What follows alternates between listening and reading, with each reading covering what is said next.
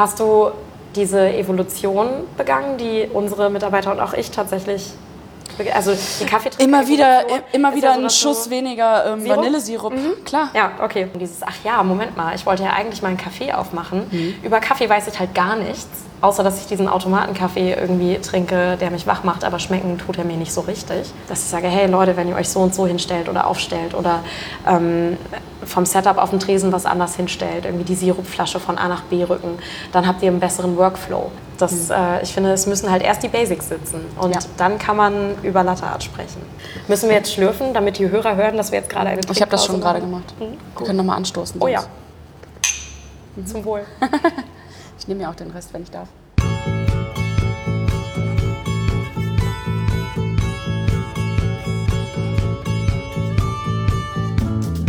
Hallo, liebe Kaffeefreunde. Ihr erinnert euch vielleicht, vor einiger Zeit war ich, war ich mal für ein paar Tage in Hamburg. Davon zehren wir immer noch. Das ist allerdings die letzte Folge von dieser Reise. Und zwar habe ich mich mit Christine getroffen. Es folgt also etwas mehr als eine Stunde Systemgastronominnen-Talk. Christine verrät mir nicht nur das Geheimnis ihrer Bettwäsche, sondern auch, woher ihre Kaffeeliebe, ihre Hamburg-Liebe und die Liebe zu ihrem Job kommt. Christine arbeitet nämlich als Barista-Coach in einer Kaffeehauskette. Und ich habe mich gefragt, wie sich Spezialitätenkaffee und Kettengastronomie vereinen lassen vor allem weil ich ja selbst aus der Systemgastronomie komme. Diese sehr hörerfreundlich gestaltete Folge führt zum Ende hin zu einem kleinen, äh, nicht ganz dezenten Mitteilungsbedürfnis meinerseits. Ja, also voll mein Thema. Ich wünsche euch ganz, ganz viel Spaß. Ja, also, ähm, liebe Christine, ich kenne deinen Nachnamen gar nicht. Höhne. Höhne? Ja. Das ist ja easy. Ja. Ja, Christine Höhne. Ähm, herzlich willkommen. ähm, danke, dass du mich hier in dein riesengroßes Schulungszentrum eingeladen hast. Oh ja, Schulungszentrum ist ein Begriff, den ich persönlich auch sehr genieße. Das, äh, eigentlich ist es der Schulungsraum. Raum. Aber ich ja. sage auch manchmal das Schulungszentrum. Und, Und dann, das sind mehrere Gebäude. Ja, genau. Der Komplex heute trainieren wir im Westflügel. Ja. äh, in welchem Flügel ähm, trinken wir heute Kaffee? Ja, das ist hier die, dieser besagte Westflügel. Ähm, mhm. Mhm, genau. der Lieblings? Ja, ja, ja. Hier schmeckt der Kaffee ganz besonders gut. Ja, also ähm, mir schmeckt er hier ganz besonders gut. Was das hast du mir hier mich. denn ähm, zubereitet? Sag das mal. ist äh, der Espresso House Special Brew, den es aktuell ja, bei uns quasi ähm, im Sortiment gibt. Das ist ein limitierter Kaffee, den wir bei uns in den Shops ausschenken. Und äh, das ist ein Kaffee aus Kolum äh, Kolumbien, der ist gewaschen aufbereitet, äh, kommt aus der Tolima-Region und ähm, wird von unserer Rösterei in Schweden, Stockholm, beziehungsweise Lenna, einem kleinen Vorort von Stockholm, geröstet. Ach cool, ja, das wusste ich zum Beispiel nicht, dass mhm. ihr ähm, quasi selbst röstet. Ja, wir backen ähm, ja auch selbst. Aber das, das ist eigentlich ganz furchtbar, dass man bei einem Arbeitgeber von wir und uns spricht. Ne? Mhm. Mhm. Ja, aber das passiert super schnell. Ja. ja. Ich war in meinem letzten Laden zwei Monate und es war immer wir. Ja. Wir haben das. Wir ja. machen das so. Ich mache immer den Witz, dass ich in Espressohaus Bettwäsche schlafe. Weil ich habe also wirklich diese Espressohausbrille auf und mhm. ähm, kann mich da ganz doll identifizieren. Und ich glaube, das ist was total Schönes, was ich auch sehr genieße. Mhm. Aber für andere, die nicht in diesen Espressohaus-Dunstkreisen irgendwie äh, unterwegs sind, oft unverständlich. Ja, aber also das passiert ja super schnell. Also wie mhm. du sagst, dieses Wir und uns und so. Ähm, aber wenn man einen geilen Job hat und sich damit identifizieren kann, ja. dann ist man da halt voll drin. Ja. Und von außen betrachtet, man kann das von außen nicht beurteilen oder äh, nachvollziehen. Nee, das, das ist ja immer so. Ja. Aber ähm, fangen wir doch mal ganz von vorne an. Wo hast du denn das erste Mal ähm, uns und wir gesagt? ja, uns und wir habe ich das erste Mal äh, innerhalb der Kaffeebranche, meinst du? Mm, ja, also wie kam es mit dir und dem Kaffee? Ja. Du kannst auch ganz von vorne anfangen. Ja, wir müssen ganz von vorne okay. anfangen und ähm, äh, die Koffer packen und eine Zeitreise machen quasi. Uh. Mhm. Auch ähm, räumlich oder nur Zeit? Oh, also räumlich befinden wir uns ja jetzt gerade in Hamburg. Ähm, meine Affinität zu Kaffee hat eigentlich angefangen mit der Leidenschaft des Backens. Ähm, das habe ich von Oma und Mama gelernt. Mhm. Äh, also eigentlich ganz klassisch und rustikal. Es ist jetzt nicht so, dass ich irgendwie krasse Fondant-Torten baue oder irgendwie so ähm, Backblock-mäßig Foto, Mhm. äh, Aha, ja, nee, dann, und so. dann machst du es nicht Ähm, richtig. Ich, äh, mein Herz schlägt für Donauwelle und Gugelhupf, also so wirklich ganz, äh, ganz Mhm. klassisch. Und ähm, das äh, räumlich befanden wir uns damals noch in der Lüneburger Heide, da komme ich ursprünglich her. Mhm. Äh, und habe ja gerne und viel gebacken und das war so mein Traum, irgendwie der klassische Mädchentraum. Ich habe irgendwann ein eigenes Café mit selbstgebackenen Kuchen. Da ging es mir Mhm. Mhm. überhaupt nicht um den Kaffee. So, ich habe selbst im Rahmen meiner ersten Ausbildung angefangen, Kaffee zu trinken, weil ich da sehr, sehr früh meinen Arbeitsbeginn hatte, um 5.30 Uhr. Und, Und da war das Mittel zum Zweck. Ne? Okay, aber der Job hatte noch nichts mit Kaffee zu tun. Gar nichts. Nur Ich für bin- dich persönlich. Ja, tatsächlich. Ich bin Altenpflegerin geworden, nachdem ich meine Schule abgeschlossen habe, ähm, weil ich mir selbst gedacht habe, okay, Kuchen backen ist ganz toll, so bei Oma auf der Eckbank, Mhm. aber ähm, das ist nichts, womit ich meinen Lebensunterhalt bestreiten sollte. Das ist auf gar keinen Fall vernünftig. Erstmal was Ähm, Solides. Ja, genau. Da habe ich erstmal was Solides gemacht, da bin ich Altenpflegerin geworden, mit dem Ziel, Berufsschullehrerin zu werden äh, für Alten- und Krankenpflegeschulen. Und habe mir das dann, als ich selbst Berufsschülerin war in der Altenpflegeschule, ganz schnell anders überlegt und habe dann nach zwei Jahren meine Ausbildung abgebrochen. Ach krass. Bin dann erstmal äh, für ein Jahr ins Ausland gegangen, habe in London gejobbt, in einem Hotel und Restaurant.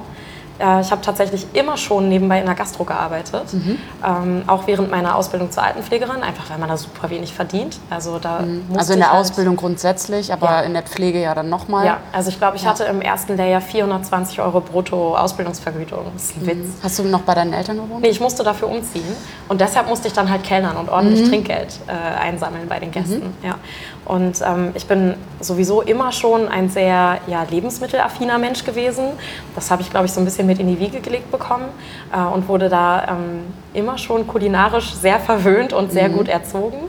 Und äh, bei uns wurde immer auch viel handwerklich irgendwie Essen hergestellt. Also meine Mama ist die mega Bäckerin, äh, backt selbst Sauerteigbrote und so ein Kram. Und äh, also sie ist gelernte Hauswirtschafterin. Ah, und tatsächlich hat sie auch noch gelernt, irgendwie selbst zu schlachten und so. Ja. Also ähm, das äh, gab es bei uns alles immer, dass irgendwie sehr handwerklich, sehr crafty Essen zelebriert wurde tatsächlich auch. Und dass das immer Mhm. Ja. sehr wichtig war bei uns im Familienablauf.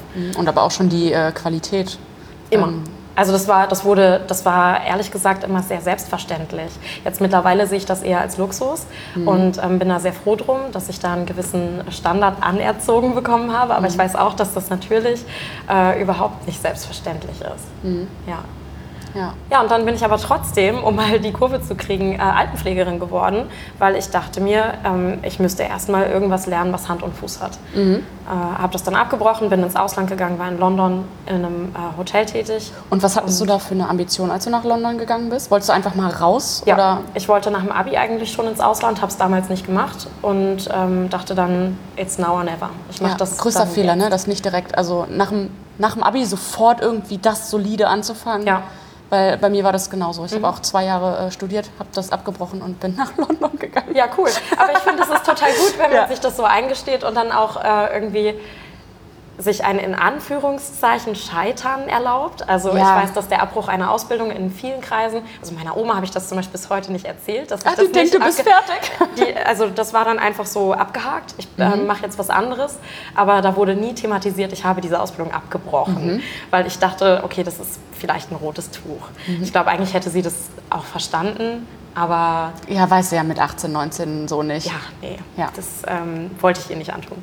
Ja, und dann bin ich äh, nach London einfach nur, um das quasi nachzuholen, mal im Ausland gewesen zu sein. Und äh, bin da dann für ein Jahr hin, habe da in der Gastronomie gearbeitet, weil das eben das war, was mir Bock gemacht hat. Also auch mein Nebenjob während meiner Altenpflegeausbildung war immer das, was für mich der Ausgleich war, was äh, Spaß gemacht hat. Ähm, und auch da kamen dann von vielen Seiten irgendwie Warnungen, dass sie gesagt haben, ey Christine, bevor du das jetzt Vollzeit machst, solltest du dir wirklich überlegen, dass das was ganz anderes ist dann, wenn du davon abhängig bist. Jetzt gerade ist das für dich halt ein cooler Zeitvertreib, in so einer Bar zu arbeiten und zu kellnern und Spaß zu haben. Ähm, wir waren da auch ein sehr, sehr gutes Team in dem Laden und äh, das hat natürlich dazu beigetragen, dass man Bock am, am Arbeiten hatte.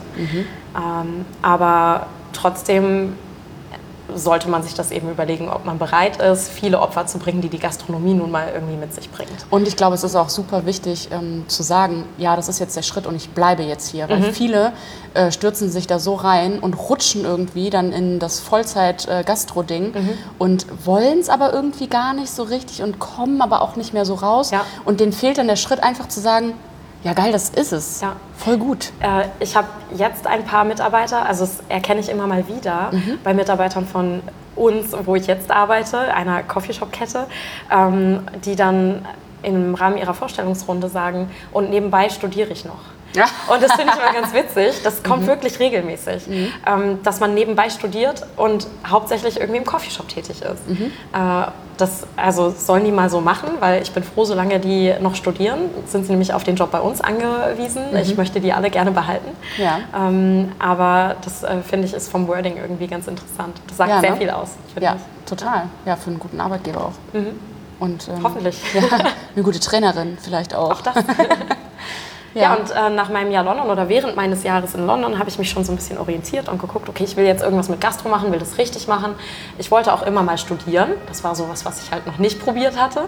Und ähm, dann bin ich auf eine Universität gestoßen, die ist in Piemont, in Bra. Und äh, das ist die University of Gastronomic Science, gehört zu Slow Food und, ähm, oder wird von Slow Food geführt. Und ähm, die bieten ein Bachelor- und Master-System an, wo man quasi Gastronomie im weitesten Sinne studieren kann. Und das ist ein total geiler Studiengang. Das hätte ich sehr, sehr gerne gemacht. Das ist aber sehr elitär und auch sehr teuer. Also man zahlt irgendwie so 20.000 Euro Studiengebühren im Jahr. Es werden, ich glaube, 60 Studierende pro Jahr genommen.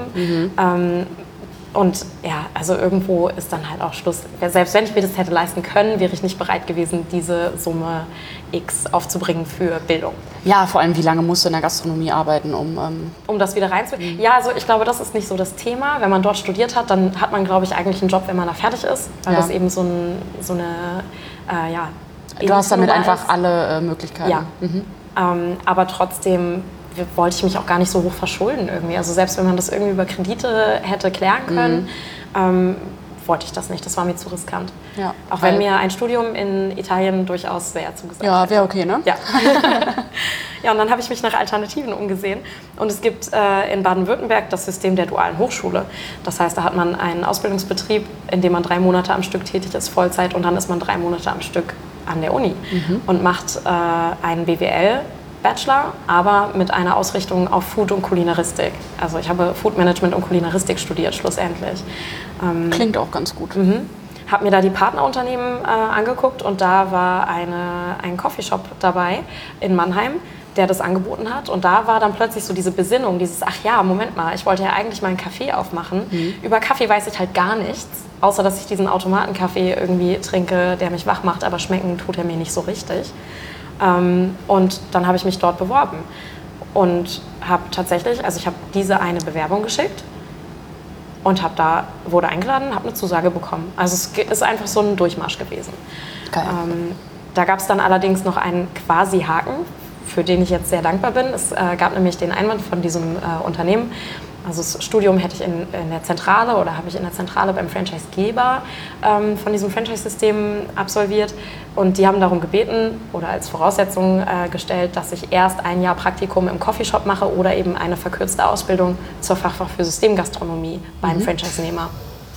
Und äh, dann dachte ich mir, okay, auf das eine Jahr kommt es jetzt auch nicht mehr drauf an. Dann mache ich jetzt halt eben diese Wie Ausbildung. alt warst du da? Jetzt muss ich rechnen. 23. Ja. Ja, 2012. Fühlt sich super spät an, äh, in, in dem Alter, ähm, dann was anzufangen. Mhm. Ja. Ist es aber eigentlich gar nicht. ne? Überhaupt nicht. Ja. Äh, aber natürlich, also als ich dann mit meiner zweijährigen Ausbildung fertig war, waren die Menschen, mit denen ich Abitur gemacht habe, lange mit dem Master durch. Mhm. So, äh, das ist natürlich erstmal irgendwie komisch, aber von dem Gedanken muss man sich lösen, finde Ja, ich. total. Also ich fühle Ja. mich auch jetzt immer noch sehr jung, obwohl ich jetzt ja auch schon ein bisschen im Berufsleben angekommen bin. Ja, aber also, wie alt bist du? Ich bin 30. Ja. Ja. Ich glaube, das ist schon. Ich finde, auf dem Papier liest sich das sehr alt. Ja? Ja, ich, also vor der 30 hatte ich ein bisschen Schiss. So ein bisschen Bammel. Hm? Ja. Ich war sehr gerne irgendwas um die 20. Ich erzähle auch oft, 29. Ja, ja, ich wollte gerade sagen, ich erzähle ganz oft, dass ich sehr erfolgreich nur noch 21 werde seit einigen Jahren. Ja. Das ähm, funktioniert ganz hervorragend. ja. Ja, und äh, dann habe ich meine Ausbildung gemacht, ähm, bin Fachfach für Systemgastronomie geworden Und habe dann das Studium äh, gemacht beim Franchisegeber in der Zentrale, äh, wo eben nicht nur dieses Franchise-System des Coffeeshops verwaltet wurde, sondern auch noch eine Rohkaffee-Importsfirma war und eine Rösterei, denn die haben selbst Kaffee geröstet für ihre Shops und auch für andere Kunden, also Bäckereien und Gastronomiebetriebe zum Beispiel, ähm, und ein Schulungszentrum. Und da habe ich dann auch angefangen, Workshops zu geben und bin damit so in diese Kaffeetrainerschiene gerutscht, was ein Riesenzufall war. Ähm, und ich hätte auch, also es war auch ein Riesenzufall, dass dieses Unternehmen mit äh, Spezialitätenkaffee arbeitet. Denn davon hatte ich ja überhaupt gar keine Ahnung, als ich mich beworben habe. Ich dachte, Ja. ich mache jetzt halt Kaffee hinter so einer Siebträgermaschine. Ja. So, äh, Punkt. Und, ja, und es ist werde erstmal egal, was da für ein Kaffee äh, und- auch drin ist. Weil, ja. ja. Äh, Das war mir wirklich überhaupt nicht klar, was ich da für eine Büchse der Pandora öffne. Ja. Und dass ich das dann, also dass ich dafür auch so brennen kann, das wusste ich ja auch nicht.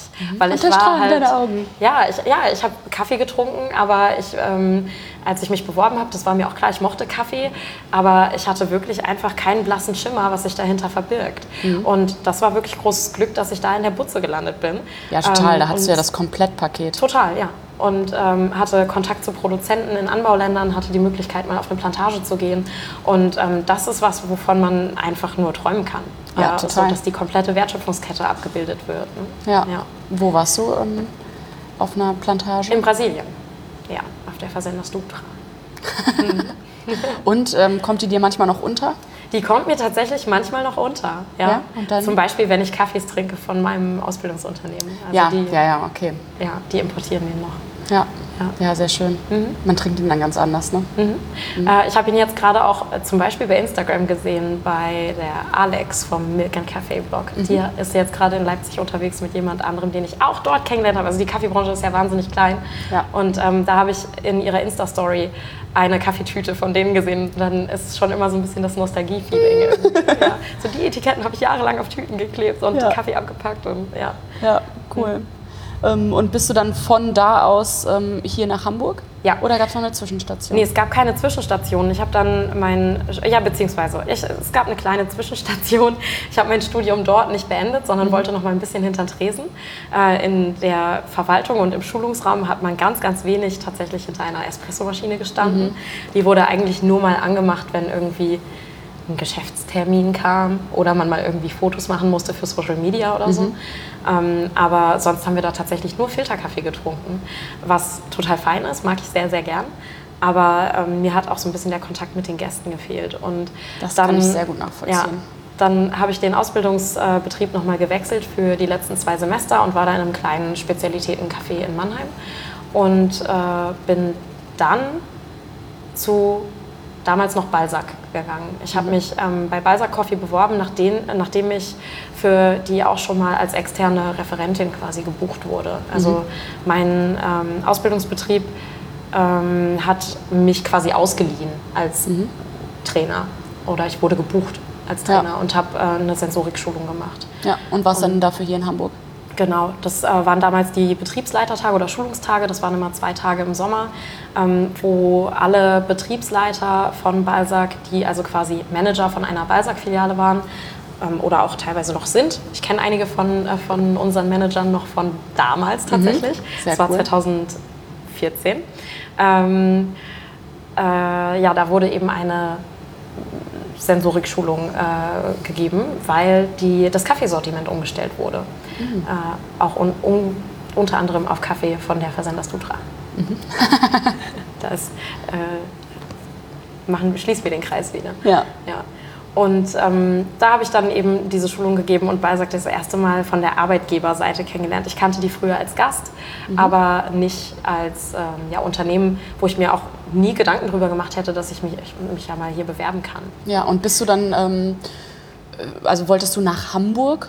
Oder- Tatsächlich, ja. Ja, warum? Und ich, das ist die Stadt, in der ich mich immer schon am allerheimischsten fühle. Ja. Äh, Meine Schwester hat hier studiert und ähm, Hamburg ist von dort, wo ich herkomme, tatsächlich auch so gesehen die nächstgrößere Stadt. Also es gibt noch Uelzen, Lüneburg, Braunschweig. So, ich wohne genau in der oder ich wohnte genau in der Mitte, ähm, im, im Nirgendwo tatsächlich. Also es ist eine sehr, sehr abgeschiedene Ecke Deutschlands. Und ähm, Hamburg hat mich immer als Stadt begeistert und ich habe mich hier immer wohl gefühlt. Ja, ist auch eine super schöne und sehr lebenswerte Ja, Stadt. Und es war tatsächlich auch immer schon während meiner Zeit in Mannheim äh, der Plan, sobald ich hier fertig bin, packe ich meine Koffer und gehe wieder in den Norden. Mhm. Und das wurde dann direkt in die Tat umgesetzt. Ja. Also ich habe mich zu Ende meines Studiums hier beworben und habe dann auch direkt 14 Tage später angefangen. Ja, richtig gut. Ja, Ich musste so viel sprechen, ich kam ja, ja nicht du zum weißt gar Trinken. nicht, wie der Kaffee schmeckt, Nee. den ich hier trinke. Ich kenne ihn ganz gut. Ich lecker. schlafe ja in der Bettwäsche vor dem Ja. Kaffee. Ähm, Müssen wir jetzt schlürfen, damit die Hörer hören, dass wir jetzt gerade eine ich habe das schon Trinkpause gerade gemacht. Wir können nochmal anstoßen. Oh ja. sonst. Zum Wohl. Ich nehme ja auch den Rest, wenn ich darf. Gerne. Ja, und dann ähm, geht quasi deine ähm, System-Gastro-Trainer-Karriere voll los hier in Hamburg. Ja. Also war für dich auch klar, dass du ähm, in einer Kette, also in einem großen Unternehmen arbeiten willst? Äh, jein. Also, dass es jetzt eine so große Kette oder ein so großes Unternehmen wird ähm, wie Espresso House, das war mir damals nicht klar und das war auch nie der Plan. Ähm, ich habe mich aber sehr nach Strukturen gesehnt. Ähm, das hatte ich vorher in den kleinen Läden, in denen ich war, nicht. Und äh, ich fand das die Vorstellung von Abteilungen zum Beispiel total heilsam und fand die Vorstellung sehr gut, weil ich dachte, Mensch, wenn es Zuständige gibt in bestimmten Bereichen, die ihre Sache richtig gut können, so wie zum Beispiel Controlling oder Lohnbuchhaltung oder Product Management, ähm, dann läuft das da vielleicht ein bisschen anders, als wenn man in einer Vier-Mann-Butze alles selber machen muss. Und Wo alle alles irgendwie machen. ja.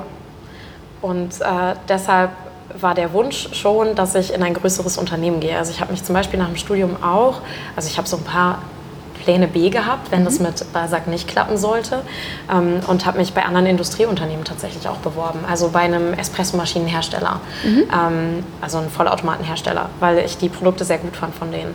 Und ich äh, eng mit denen zusammengearbeitet habe in meinem vorherigen Unternehmen und äh, dachte dann, dass ich mir das auch vorstellen könnte. Also ich könnte mir für mich persönlich zum Beispiel auch Vertrieb gut vorstellen und habe mich dafür dann beworben. Ja. Und äh, das, darüber musste ich dann gar nicht weiter nachdenken, weil die Stelle bei Balsac geklappt hat. Ja. Und das war eben mein Wunsch. Äh, da hatte ich großes Glück. Also Plan A hat Plan A, funktioniert. Plan A ist aufgegangen und äh, dann konnte ich alles andere einfach irgendwie vergessen. Und das war sehr gut. Ja. Und ähm, dass ich aber vorher diesen Werdegang gemacht habe mit der Systemgastronomie-Ausbildung zum Beispiel, das war ja einfach reiner Zufall irgendwie. Also Ja, jetzt im Nachhinein ist es quasi Fügung, aber ähm, das passt jetzt alles einfach richtig gut. Ähm, dass ich jetzt hier Azubis habe, die äh, Systemgastronomie lernen und äh, ich da einfach auch ein bisschen Plan habe, was da bei denen in der Berufsschule zum Beispiel passiert. Ähm, oder auch, dass ich Abläufe anders betrachte hinter der Bar als jemand, der nicht einen gastronomischen Ausbildungsberuf gelernt hat. Das macht wirklich einen Unterschied. Ja. Ja, also es ist ja oft auch immer so ein bisschen diese Ansicht, das bisschen Kaffee machen, das kann ja jeder. Und, ich mache das schon super generell- lange so ja. und das läuft auch immer so. Ja, aber ähm, du hast halt einfach einen anderen Blick Mhm. auf die Abläufe und weißt halt auch, wie Menschen zusammen in Abläufen funktionieren können. total. Und nicht nur einer alleine. Ja. Und wie man es so sinnvoll gestaltet, dass halt jeder mit jedem auch arbeiten kann und nicht nur hier die beiden Best Buddies. Ja. Klar können die sich gut miteinander absprechen. Ja. Ja, ich glaube, das ist generell ein schlimmer Irrglaube in der, oder wenn es um Gastronomie geht, dass äh, da die Gäste denken, ich kann das ja auch. Aber ich koche super gerne. Oder so wie ich damals tatsächlich auch. Ich backe Ja. ja. so gerne. Ich mache einen Kaffee auf. Das war meine Idee. Mittlerweile ist es so, dass ich da fast so ein bisschen beleidigt bin, wenn das jemand denkt, dass das so was Einfaches ist. Aber was ist aus deiner Idee geworden? Ich möchte auf gar keinen Fall ein eigenes Kaffee. ähm, ich, Ähm, warum? Ich backe immer noch ganz gerne mal einen Kuchen, aber auch das sollten Menschen machen, die das echt gelernt haben. Also das ist genauso wie ich jetzt darauf poche, dass ich ein Handwerk gelernt habe, das ich ähm, beherrsche, sollen auch Bäcker zum Beispiel backen. Und äh, die können das definitiv besser als ich. Ähm, bei mir reicht es für einen Geburtstagskuchen auf jeden Fall. Ja. Ich mache das auch gerne so, um abzuschalten, aber das ist auf gar keinen Fall mehr der Wunsch. Ähm, dafür weiß ich auch zu sehr, was man da für Entbehrungen hat, wenn man selbstständig ist. Also auch da ziehe ich meinen Hut davor. Jeder, der da ähm, drin aufgeht und äh, das so in Kauf nimmt und seinen Traum lebt, das finde ich ganz, ganz toll. Und ähm, manchmal ja, denke ich da vielleicht noch mal kurz drüber nach, so, boah, wäre das nicht doch was, weil man sich dann so selbst verwirklichen könnte.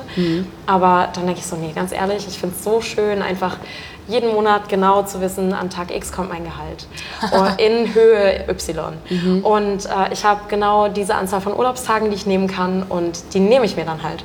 Und äh, das, also dafür habe ich auch schon zu viele Gastronomen irgendwie oder gastronomische Betriebe von innen gesehen und weiß, was da auch alles irgendwie schieflaufen kann und das Risiko will ich einfach gar nicht eingehen. Ja.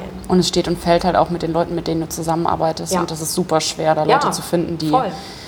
da so auch dann mit dir zusammen funktionieren. Absolut. Vor allem, wenn man irgendwie auch nur ein wenig perfektionistisch veranlagt ist.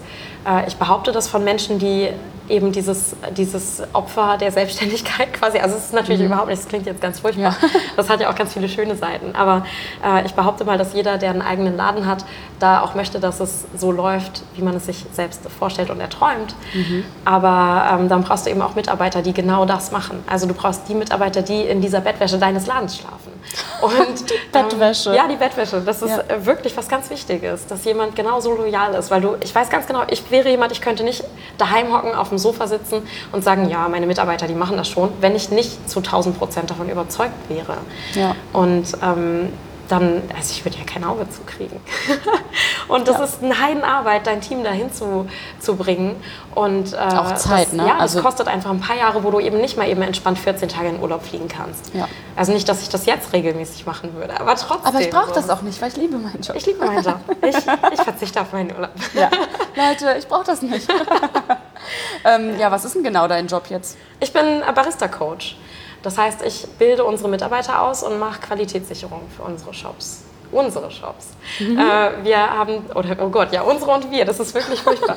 Espresso House hat 42 Coffeeshops in Deutschland. Ähm, Espresso House hat nämlich 42? Irgendwann, Mhm, 42. Espresso House hat Balsack gekauft, zwei Wochen nachdem ich meinen Balsack-Vertrag unterschrieben habe im Sommer 2017, nachdem ich mein Studium abgeschlossen hatte. Und ähm, ich habe meinen Vertrag eingetütet, habe den hier nach Hamburg geschickt, war so, ja mega, jetzt läuft alles. Und zwei Wochen später steht in, keine Ahnung, Food Service, Lebensmittelzeitung, wo auch immer, Espresso House kauft Balsack. Und ich war so, oh mein Gott, was Ach wird so, mit ah, das mir? wusstest du so, nicht. Ich wusste das nicht, nein. Ja, nee, aber warum Ich kannte auch Also, ja. Espresso House nicht. Und dann war ich so, okay, jetzt muss ich erstmal googeln, was die machen und wer die sind. Und ähm, dann habe ich das gese gesehen, habe mich da so ein bisschen belesen und habe wirklich furchtbare Dinge gelesen über äh, den Konzern, der dahinter steht. Ähm, und da war ich dann so, okay, krass, jetzt fange ich quasi an beim direkten Wettbewerb von Nestle und die sind sicher nicht cooler oder besser. So, ne? Also ähm, Espresso House gehört zu Jab und Jab ist ein riesen, riesen Konzern ähm, mit vielen Marken, die dazugehören. Und äh, das ist einfach ein Unternehmen, wo man sich bewusst sein sollte, dass man eben für einen sehr großen Konzern arbeitet. So. Ähm, Espresso House selbst ist allerdings, also es sind, wir sind halt so die Specialty Guys in dem ganzen Konzern und ähm, deshalb ist das bei uns nicht so spürbar. Ähm, ich kann damit sehr gut leben tatsächlich äh, und habe da so ein bisschen meinen Frieden mitgeschlossen. Ist das auch ähm, wirklich äh, Specialty ähm, Coffee? Ist das 80 Plus? Das ist 80 Plus, ja. Ja. Damit werben wir natürlich ganz, ganz doll, Ja, ja. Ähm, dass wir nur Spezialitätenkaffee verwenden in den Shops und äh, dass alle Kaffees mindestens 80 Punkte haben ja, auf der Specialty Coffee Skala. Ja. ja. Genau. Ähm, ja, und dann ist aber halt die Frage, also ihr habt jetzt den äh, Specialty Coffee ähm, aus der eigenen Rösterei im Laden stehen, das ist ja die eine Sache. Mhm. Aber wie kriegst du das hin, dass in 42 Mhm. Läden auch alle Mitarbeiter, die an der Maschine stehen, Mhm. diesen Kaffee zubereiten können und halt auch wissen, was das für Kaffee ist? Ja, ja, das ist halt mein täglich Brot tatsächlich. Und das ist Ja. natürlich auch eine riesen Herausforderung, ähm, gerade die Mitarbeiter abzuholen, die nicht in einer Coffeeshop-Kette arbeiten, weil sie Spezialitätenkaffee so abfeiern. Mhm. Ich behaupte mal, dass das tatsächlich bei uns die wenigsten sind, denn dann gehst du vielleicht eher in, eine, in einen Spezialitätenkaffee. Genau, also dann machst du halt deinen Job ja. oder, gehst halt aber- woanders hin. Genau, oder aber gehst irgendwie in eine Nano-Rösterei, Ja. äh, wo du wirklich einfach nochmal diesen Nerd-Faktor auch so ein bisschen dabei hast. Ne? Ja. Ähm, auch das passiert uns relativ regelmäßig, dass Baristi abgeworben werden von genau diesen Läden. ähm, aber das verstehe ich dann auch einfach nur, oder das buche ich darunter, dass ich halt einen guten Job gemacht habe und unsere Ja. Mitarbeiter genauso. Ne? Ähm, ja, aber die größere Herausforderung, und das ist auch das, was mir am meisten Bock macht tatsächlich, ist einfach die Mitarbeiter abzuholen, die nur bei uns jobben, weil sie halt einen Nebenjob brauchen. Äh, und die für Kaffee zu begeistern, ist ja eigentlich viel schwieriger. Oder aber die Mitarbeiter für Kaffee zu begeistern, die selber keinen Kaffee trinken. Auch das gibt es ja bei uns ganz viel. Also ich habe auch, ähm, als ich angefangen habe, Kaffee zu machen, keinen Kaffee getrunken. Ja. Also wirklich auch erst zum Ende meiner Ausbildung nachher. Hast du diese Evolution begangen, die unsere Mitarbeiter und auch ich tatsächlich, also die Kaffeetrinker Immer wieder, Evolution immer ist wieder ja so, ein dass Schuss weniger ähm, Sirup? Vanillesirup. Klar. Ja, okay, das ist der Klassiker. Also es war wirklich vorher so Double Karamell Macchiato Ja. mit extra Zucker noch, also so richtig hart. Hauptsache es schmeckt gar nicht nach Kaffee. Bis dann halt irgendwann mal, ähm, ich glaube so zum Ende hin, war es ab und zu dann mal mit nur noch einem Pumper Vanille. Ja. Und dann erst in dem nächsten Laden nach meiner Ausbildung tatsächlich ga- komplett ohne. Und jetzt, jetzt trinken wir Filterkaffee. Jetzt trinken wir Filterkaffee. Jetzt sitzen wir hier und trinken Filterkaffee. Ja, es ist tatsächlich ähm, ein ganz klassischer Weg. Ja, total. Das höre ich immer wieder und es ging mir selber ja auch irgendwie ähnlich. Ja. Ja, ähm, ja und genau diese Mitarbeiter irgendwie ähm, für Kaffee zu begeistern, ist was, was äh, mich auch total motiviert. Ich finde das voll cool, dass ich einfach meine Begeisterung so streuen kann für ein Produkt, für das ich ja wirklich einfach brenne. Und äh, ich, ich finde unsere Produkte genauso gut wie alle anderen, Spe oder nicht alle anderen, aber viele anderen Spezialitätencafés und auch Röstereien. Da bin ich auch sehr liberal. Also ich trinke auch zu Hause zum Beispiel eigentlich in der Regel andere Kaffees als den Espresso-Haus-Kaffee. Äh, was? Ja, wie bitte? Aber die Bettwäsche, die, nein. Ja. Ähm, es, äh, ja, ich meine, den Espresso-Haus-Kaffee, den trinke ich ja jeden Tag auf der Arbeit. Ne? Den habe ich ja wirklich ja, ja. immer. Zu Hause ist man halt zum, ähm, Und zu Hause gibt es dann mal Kaffees anderer Röstereien. Da freue ich Oh mich auch ja, drauf. aber ich erinnere mich noch an deinen Beitrag von der Coffee Community Week, bei Oh der ja. Mhm. du nämlich mitgemacht hast. Äh, da hast du nämlich äh, geschrieben, dass, ähm, dass du halt äh, zu Hause eigentlich kaum Kaffee machst. Kaum. Ja. Ja, also an den Tagen, wo ich arbeite, nicht, weil ich da gar nicht irgendwie, also ich, ich trinke keinen Kaffee, wenn ich morgens aufstehe, weil ich da mich einfach nur fertig mache, frühstücke, ohne Kaffee zu trinken tatsächlich. ja. Und dann aus dem Haus gehe und zur Arbeit schlappe. Und äh, meinen ersten Kaffee trinke ich dann auf der Arbeit. Ja. Ähm, oft auch erst nach der Mittagspause. Ich trinke ganz wenig Kaffee dafür, dass ich äh, mit Kaffee arbeite. Aber das passiert ja auch ganz oft. Ja, das ist so ein allgemeines Verständnis. Also als würde auch jeder Brauer irgendwie nur Bier trinken. Ja, klar, also den so ganzen trinken Tag. wir Kaffeemenschen ja auch nur Kaffee. Voll. Ja. ja. Komm mir ja nicht mit Tee. Mm, auf gar keinen Fall. Entschuldigung. Ja. Ja. Ja, ich trinke tatsächlich auch manchmal Tee, aber eher so gegen Halsschmerzen. Ja, ja. Ja. ja, ich hatte einen Chef, der hatte immer so einen 04er To-Go-Becher dabei. Und im, immer, egal in welchen Laden der reingekommen ist, der hat sich den immer voll gemacht mit Filterkaffee. Und dann, bevor er gegangen ist, auch nochmal. ja. Und das hat den ganzen Tag. Aber in der Kaffeebranche ist das selten. Das Ja. sind eigentlich eher, also ich finde zum Beispiel Lehrer, das ist so eine Beruf, Berufsgruppe, die sieht man immer mit einem Kaffeebecher. Mhm. Immer. Die trinken, glaube ich, ganz viel Kaffee. Das sollte man, das ist eine Geschäftsidee, dass man einfach so guten Kaffee in Lehrerzimmern anbietet. Oh ja, oh ja. ja. Ja, ich trinke wirklich nur so ein, zwei Tassen Kaffee am Tag. Wenn überhaupt, es gibt sogar Tage, an denen ich gar keinen Kaffee trinke. Ich habe einen Tag auf der World of Coffee habe ich keinen Kaffee getrunken. nicht. Aber Bier hoffentlich. An dem Tag nicht. Aber auch, weil ich an dem Tag vorher Bier getrunken habe. Okay, na gut. na gut, aber dann hätte das vielleicht geholfen. Ja. Das Bier, ne?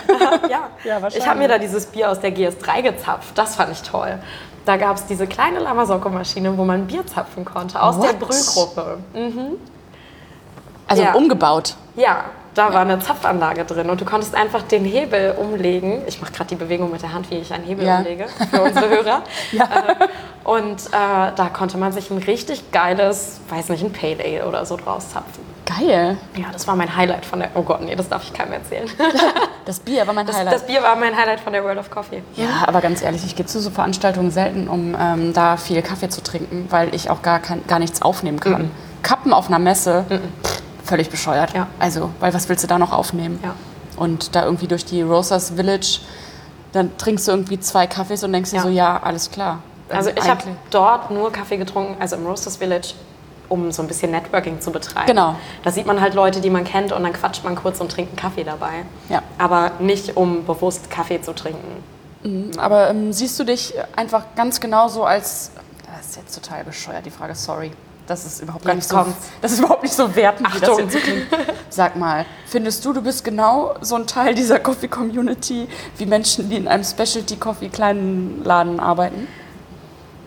Ich fühle mich als Teil dessen. Ach, oh, jetzt, jetzt Also- kommt auch wieder so eine cheesy Aber Antwort- wir- Antwort.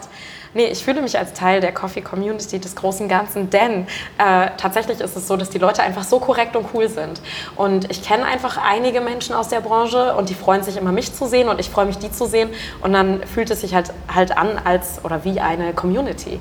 Mhm. Ne? Also das ist ja das, was es ausmacht, wenn man sich eben gerade auf solchen Events trifft und alle kommen zusammen, ähm, auch international, äh, dann quatscht man und erinnert sich daran, was man auf der letzten Veranstaltung irgendwie noch erlebt mhm. hat oder wo man als nächstes sein wird und sich treffen wird. Und dadurch finde ich schon, dass ich da akzeptiert werde, ja. obwohl ich für ein Industrieunternehmen arbeite. Ja, ja absolut. Ja, ich finde es halt äh, total cool eigentlich, dass du... Ähm, ähm, also du, du schaust ja quasi dadurch über den Tellerrand. Ja. Und das machen halt ganz wenige. Mhm. Also viele sind halt dann in ihrem äh, großen Konzern, in ihrem Unternehmen, leben in ihrer Blase, in, in ihrem Wir mhm. und schauen halt gar nicht äh, irgendwie. Das geht äh, gar nicht für mich, weil ich einfach als Trainer auch ganz viel Inspiration suche auf, auf ja. solchen Veranstaltungen. Und äh, ich mir zum Beispiel auch angucke, wie ich hier Mitarbeiter beim nächsten Event irgendwie äh, bespaßen kann. Also zum Beispiel, wenn wir ein Latte Art Battle veranstalten oder so, dann machen wir natürlich auch mal Spaß-Battles. Macht ihr sowas also, intern auch? Ja, wir machen interne Meisterschaften und die ähm, Gewinner des Finales qualifizieren sich dann tatsächlich für das große Finale und das ist in Stockholm und da treten alle Espresso-Hausländer gegeneinander an. Ach, also es ist, wirklich cool. cool. Ja. Und ähm, da gibt es auch immer eben irgendwie Fun-Veranstaltungen, um die auch schon mal so ein bisschen daran ja, heranzuführen. Mhm. Und äh, der, also mein perfider Plan ist tatsächlich auch, ähm, Baristi irgendwann einmal auf die großen äh, Bühnen dieser Welt zu schicken und eben bei der in Anführungsstrichen richtigen Meisterschaft anzumelden. Ja. Weil ich finde, das ist einfach was, was dazugehört und das, dadurch werden wird oder könnte Espresso House eben auch einfach mehr Teil von dieser Specialty Community werden. Mhm. Denn das ist das, was wir machen, das ist das Produkt, das wir verkaufen und für das wir stehen und hinter dem wir stehen. Mhm. Und ich finde, dann müssen wir eben da auch mitspielen. Und ich habe genug Mitarbeiter, von denen ich jetzt schon weiß, dass die da Bock drauf hätten mhm. äh, und die auch das Potenzial haben. Ja. Und ähm, von daher finde ich, sollte man da auch jemanden so fördern. Also auch ja, das total, ist ja das meine, ist mega. Ja, auch das ist meine Aufgabe und auch generell das Verständnis der Firma, dass Mitarbeiter entwickelt werden sollten und die Möglichkeit haben. Deshalb haben wir eben dieses krasse interne Schulungssystem mhm. mit Vollzeit-Barista-Coaches in allen fünf Ländern, ähm, die auch sehr gut vernetzt sind. Also ich weiß genau, was meine Kollegen gerade treiben, die anderen Coaches und äh, stimme mich auch mit denen ab. Die Ausbildungen sind alle ähnlich von den Inhalten. Und äh, wenn ich irgendwas Neues irgendwie entdecke, dann teile ich das mit denen, einfach weil ich genau Machst du das möchte. denn alleine? Hier, in, Deutschland, Deutschland? Ja. ja. Ich hatte bis vor kurzem noch einen ganz tollen Kollegen hier. Äh, das ist ein Barista-Coach aus Schweden gewesen. Mhm. Und ähm, der hat quasi Start-up oder war Start-up-Mitglied.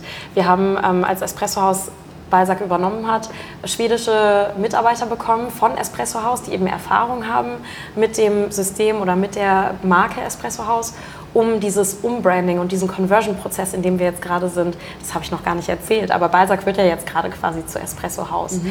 ähm, um das zu begleiten und zu betreuen. Und da hatte ich einen Barista-Coach hier, der mich eben auch eingearbeitet hat. Mit dem war ich zum Beispiel auch in Berlin unterwegs. Ach, der ist cool. jetzt aber gerade wieder zurück nach Schweden gegangen.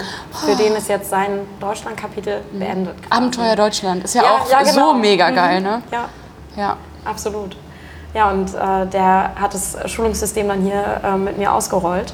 Und das ist ja auch super spannend gewesen. Ne? Also überhaupt erstmal diese Trainings zu etablieren mhm. und meine Position oder mein Standing auch bei den Mitarbeitern zu etablieren und ähm, denen ja quasi zu erklären, dass ich jetzt nicht die Polizei bin, die hier irgendwie aus dem Office kommt, um zu kontrollieren, was jeder im Shop macht. Also das mhm. ist wirklich das Letzte, was ich will. Mhm. Dafür ähm, habt ihr andere Leute. nee, auch, ähm, das sollen die Coffeeshop-Manager mal ja, ja, genau. in den Griff kriegen, falls es da irgendwie äh, Probleme gibt. Aber ähm, ich möchte, dass ich, oder ja, mein Ziel ist schon, dass sich jeder immer freut, wenn die mich sehen. Und es klappt Gott sei Dank auch in der Regel. Also ja. natürlich gibt es auch mal irgendwie Situationen, wo ich mal streng sein muss. Äh, ja, aber das kann man ja auch aber, in einem guten... Ähm, ja, klar. Äh, ja. ja, und ähm, ich habe halt tatsächlich den Vorteil, dass ich auch assoziiert werde mit solchen Sachen wie zum Beispiel Meisterschaften, die einfach eine Mordsgaudi sind. Und ähm, wo die Mitarbeiter sich auch alle freuen, wenn die dann eben aus den Shops raus äh, hier in Hamburg zusammenkommen und auch mal shopübergreifend irgendwie sich kennenlernen können, gemeinsam Kaffee machen können. Äh, abends wird ein Bier getrunken und dann äh, kann man sich austauschen, weil natürlich jeder von denen auch immer das, also den gleichen Hintergrund hat. Und ähm, das ist tatsächlich was ganz Cooles auch aus der Systemgastronomie, finde ich. Wenn du verschiedene Filialen hast, dann äh, ist es so, dass die Mitarbeiter immer direkt irgendwie eine Konstante haben und einen gleichen Nenner haben, weil die ja das ggleiche Umfeld haben. Kennst du das nicht so, dass, ähm, äh, dass sich verschiedene Filialen so ein bisschen, ähm, So ein bisschen battlen. ja, so, äh, da will ich nicht arbeiten, äh, wir sind viel besser. Nee, das haben wir tatsächlich nicht. Wir haben jetzt gerade eher die Herausforderung, dass wir einige ganz viel tolle neue Läden haben, also die, die schon renoviert wurden. Ähm, es ist so, dass jeder Balsack jetzt in den nächsten paar Jahren geschlossen wird und komplett umgebaut wird, komplett renoviert und restauriert. Äh, da kommen neue Maschinen rein, äh, neue Tresen, neue Boden, also angefangen beim Bodenbelag, ähm, wird wirklich einmal alles neu gemacht. Und jetzt ist vor allem die Herausforderung, die Balsack-Mitarbeiter in den noch nicht renovierten Läden äh, bei Laune zu halten, denn ähm, die haben eben keinen neuen Laden und keine neuen Maschinen. Und das ist, da Wir wird jetzt nicht mehr nicht so so viel weit. renoviert. Genau. Ja.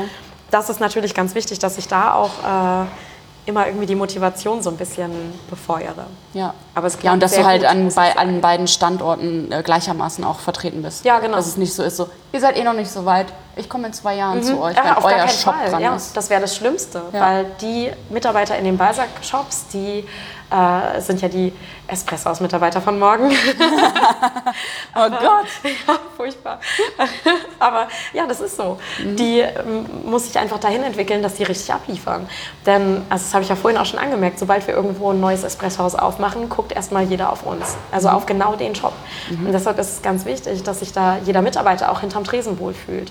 Und auch mit einem gewissen Selbstvertrauen hinterm Tresen steht und sagt, jawohl, ich kann hier jetzt genau so abliefern, wie es von mir erwartet wird, in dieser krassen neuen Kulisse, in Ja. einem neuen Laden. Und wie viel stehst du selbst noch so hinterm Tresen? Also arbeitest du schon noch im Alltagsgeschäft mit? Ja, also ich äh, mache bestenfalls keine reine Barista-Schicht. Also manchmal ist es so, dass wenn es irgendwo personell brennt, dass ich dann einspringe, einfach weil ich es kann. Also das macht mehr Sinn, mich in einen Laden zu stellen, wenn mal irgendwo eine Schicht fehlt, als äh, unsere Lohnbuchhaltung natürlich. Aha, ähm, ja. Aber wir verstehen uns generell nicht als die Zentrale, sondern eher als ein Support Office. Und äh, natürlich ist es so, dass wir ähm, dort helfen, wo wir können. Und ich kann tatsächlich natürlich helfen, wenn irgendwo ein Barista fehlt.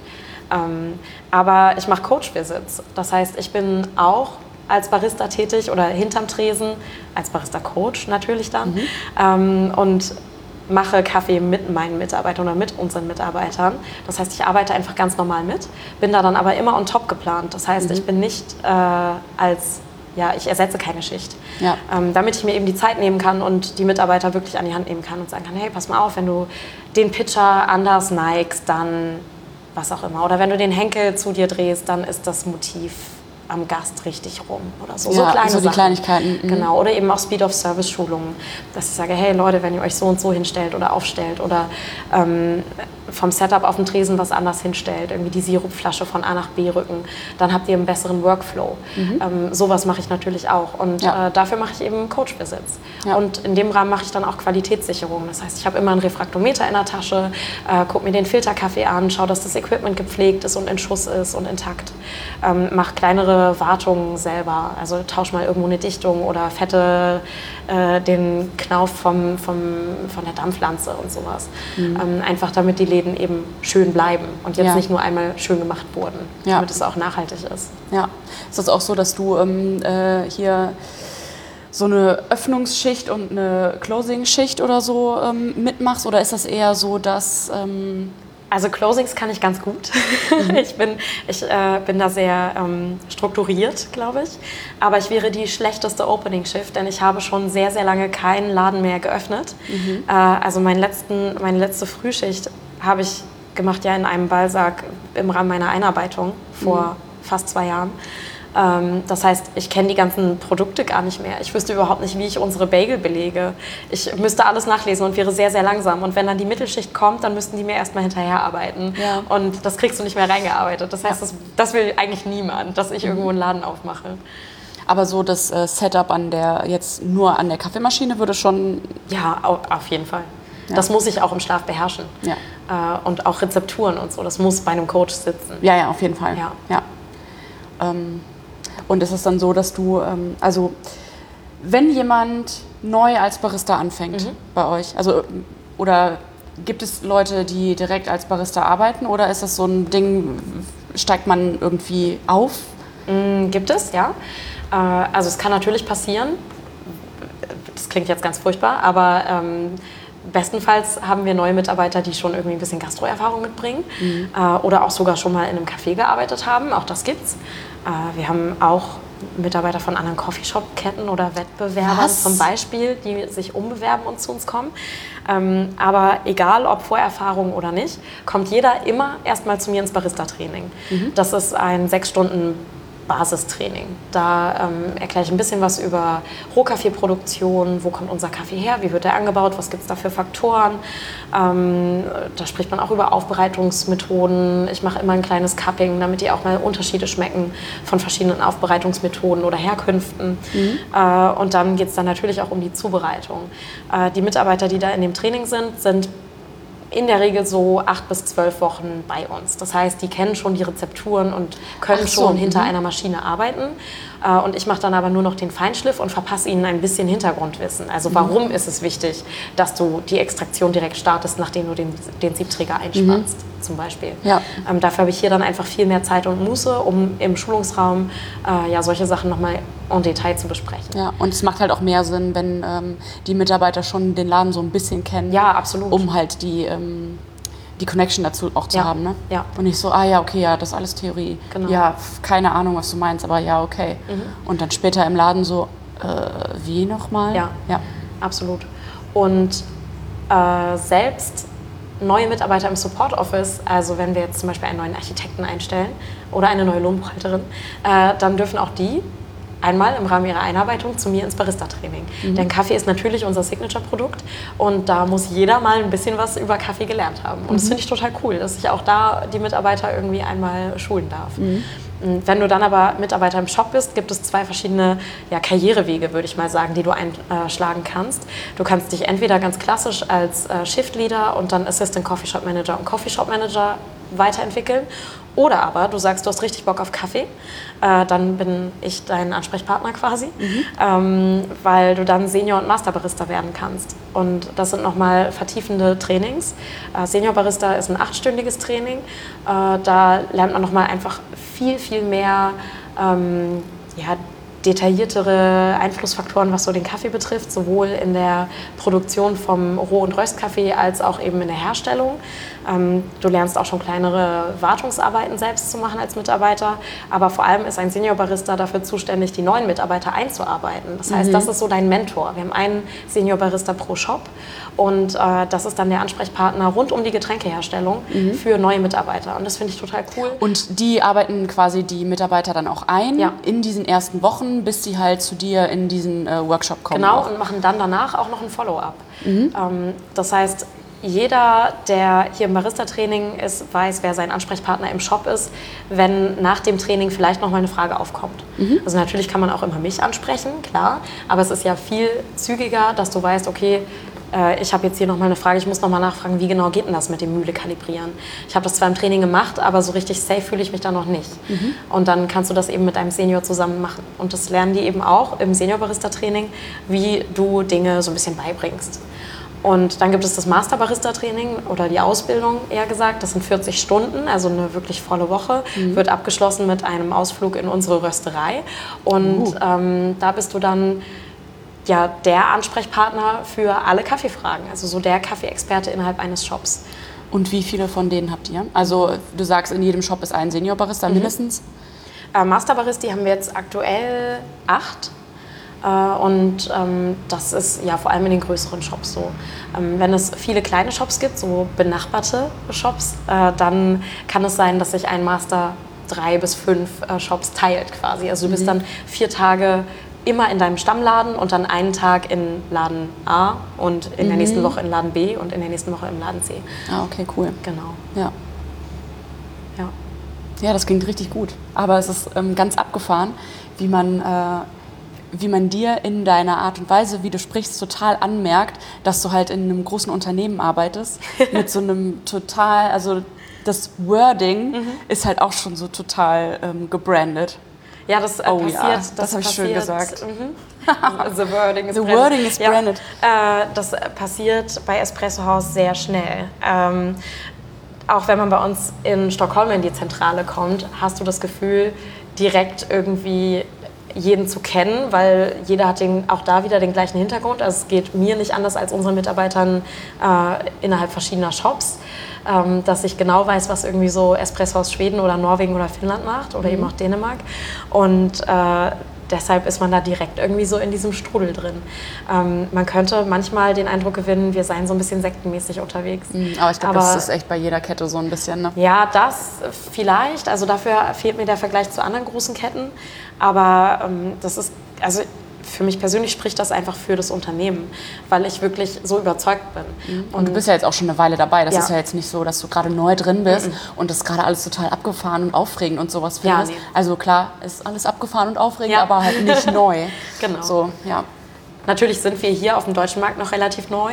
Ähm, der, der erste Espressohaus oder das erste Espressohaus wurde ja erst letztes Jahr im Oktober eröffnet. Ähm, aber ja gut, wobei das ja jetzt dann auch schon fast ein Jahr, könnte man sagen. Ja. Ähm, wir haben jetzt den achten Laden aufgemacht am Dienstag. Nächste Woche geht es in Berlin los. Das ist natürlich super aufregend. Und Ach, du bist ja dann auch super viel unterwegs. Ja, ne? klar. Ja. ja. Ich, Wie ähm, findest du das denn? Mega. Geil. Total. Also ich glaube ehrlich gesagt, dass dieser Job mir sehr auf den Leib geschneidert wurde. Ähm, ich genieße das total, äh, keine Routinen zu haben. Äh, das, also manchmal ist es anstrengend, aber in der Regel finde ich das voll gut, einfach Trubel zu haben. Und äh, ich könnte niemals acht Stunden am gleichen Arbeitsplatz in einem Büro sitzen.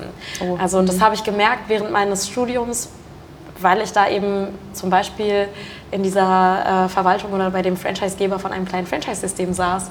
Und wenn ich da acht Stunden lang nur irgendwie am Rechner saß und Rechnungen und Lieferscheine irgendwie bearbeitet habe, dann bin ich zwischendurch mal aufgestanden und fand es voll dankbar, wenn ich mal einen Geschirrspüler ausräumen konnte. Einfach weil ich nicht dieser Mensch bin, der am, am Schreibtisch sitzt. Ja. Und zwischendurch mal finde ich das gut. Ein bisschen Äh, also- Papierkram wirst du ja auch jetzt haben. Klar, ich habe so meine Admin-Zeit, die ich mache, um meine, meine Reisen, die ich so unternehme, zu planen und meine Shop-Visits und Coach-Visits äh, und um mich da so in die Dienstpläne mit einzupflegen. Also ich komme zum Beispiel auch nie unangekündigt in die Läden. Ich bin immer, ich trage mich immer mit in die Dienstpläne ein, äh, damit sich da auch jeder schon mal drauf vorbereiten kann. Ja. Ähm, und mache zum Beispiel die Buchungen für die Barista-Trainings und die Termine und sowas. Das Ja. ist so mein Bürokram. Oder verschicke lustige Rundmails mit irgendwelchen Flyern, die ich bastel für zum Beispiel ein, eine Coffee and Culture Night, die ich äh, jetzt gerade plane. Ähm, also ich darf eben auch, oder ja, was heißt ich darf, das wurde mir nie erlaubt, aber ich habe mir das einfach irgendwann eingeräumt, dass ich eben auch so Afterwork-Events zum Beispiel mache ähm, oder einfach kleine ja, Kaffee-Events, also auch ein Latte Art Throwdown. Wir haben jetzt hier gerade zum Beispiel, hast du vorhin schon direkt bemerkt, als du in unseren Schulungsraum gekommen bist, Ein kleines, schönes neues Maschinchen ein schönes stehen. neues Maschinchen stehen. Ähm, ich arbeite auch sehr eng mit unseren Technikern und unseren Maschinenherstellern zusammen. Und äh, wir haben unter anderem, oder nee, nicht unter anderem, wir haben Espressomaschinen ausschließlich von Lamasocco. Ähm, und da ist es dann zum Beispiel so, dass wenn die ein neues Modell auf den Markt bringen, äh, wir den Vorteil haben, dass wir die mal testen dürfen. Und deswegen steht nämlich hier eine, ist es eine dreigruppige? Das ist eine dreigruppige, eine dreigruppige KB90. KB90. Ja, die steht jetzt gerade zwei Wochen hier im Schulungsraum. Ich nutze das aus und veranstalte jetzt eine Coffee and Culture Night, damit äh, unsere Mitarbeiter mal an dieser Maschine arbeiten dürfen. Und danach geht sie dann hier in ein sehr großes Espresso-Haus bei uns in Hamburg, so in unseren Flagship-Store, um sie mal einem Stresstest zu unterziehen. Das ist dann eben der Benefit, den zum Beispiel Rufen von Lamasocco, der... Liebe Grüße. Genau, ganz liebe Grüße. Den könnte ich übrigens mal hier nominieren für die nächste Podcast-Aufzeichnung. Uh, Rufen. Oder? Ja, Also- hast du Bock? Ich finde, das wäre ein ausgezeichneter Podcast-Partner. Ja, checken wir mal, ob er den Podcast hört. Stimmt, das ist Ja. jetzt der Test. Das ist der Te Die- Test-Test. Die Casting, äh, um Ja. hier ja, die Aufnahmeprüfung. Mhm. Genau, und äh, für die ist es natürlich auch total cool, mal Feedback zu hören aus einem High-Volume-Shop und nicht eben aus einem kleinen Specialty-Laden.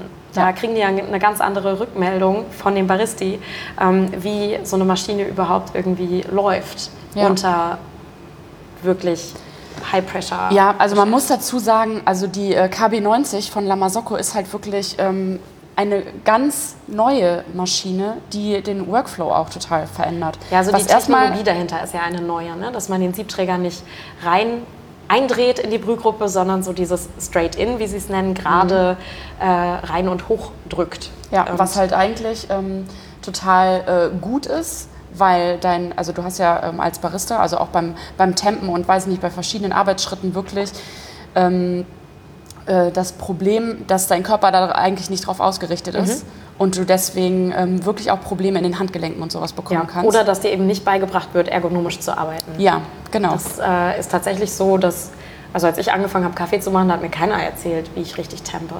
ja. oder bestmöglich tempe. Und das ist ja wirklich körperlich anstrengend, wenn man acht Stunden lang an einer Espressomaschine steht Total. und viele, viele Shots zieht.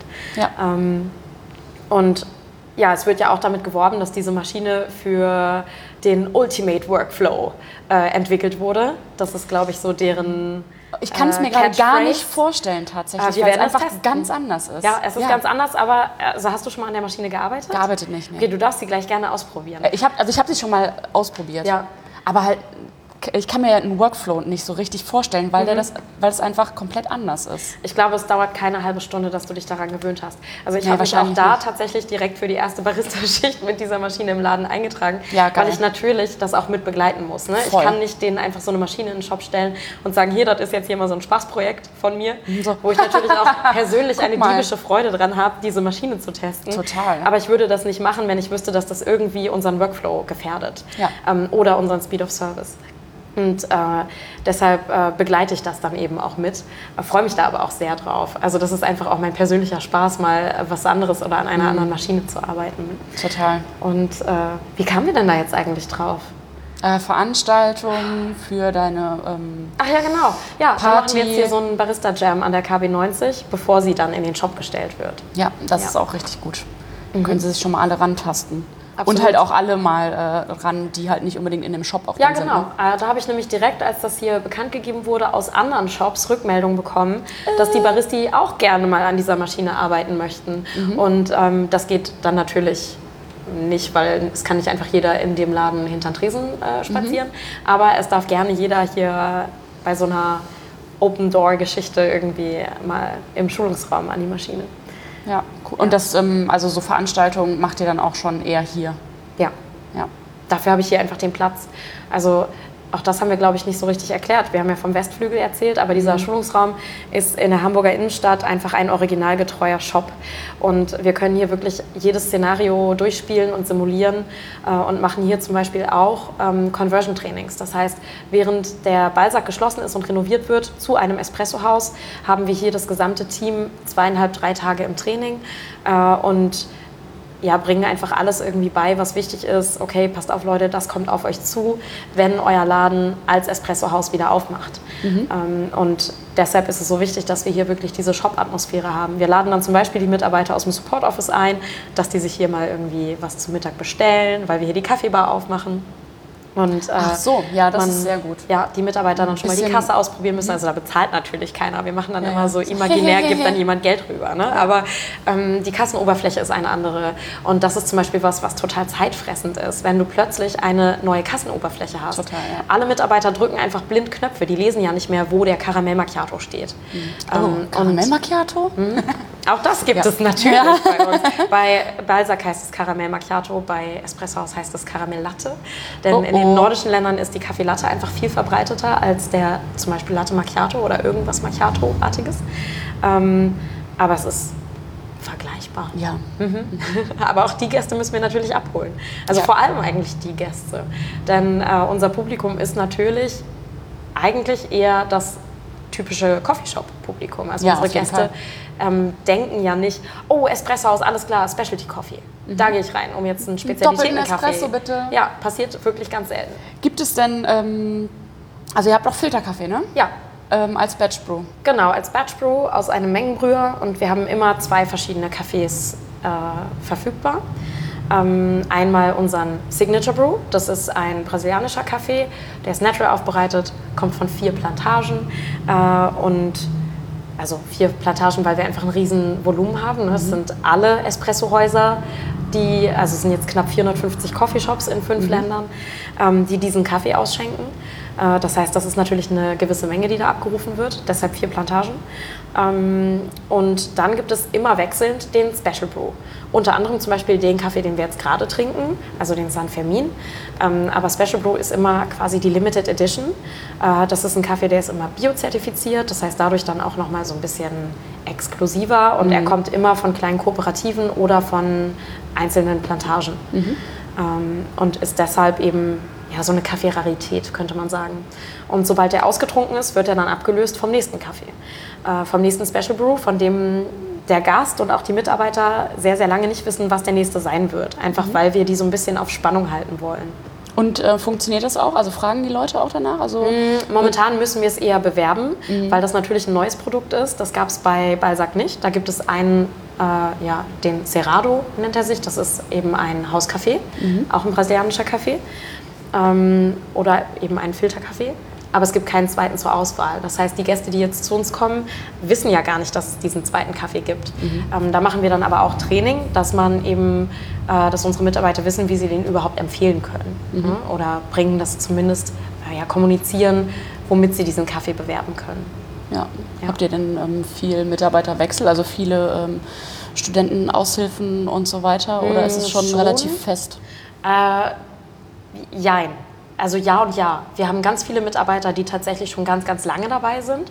Ähm, mein Highlight waren tatsächlich zwei Mitarbeiterinnen, äh, die 99 gemeinsam angefangen haben, bei Balzac zu arbeiten.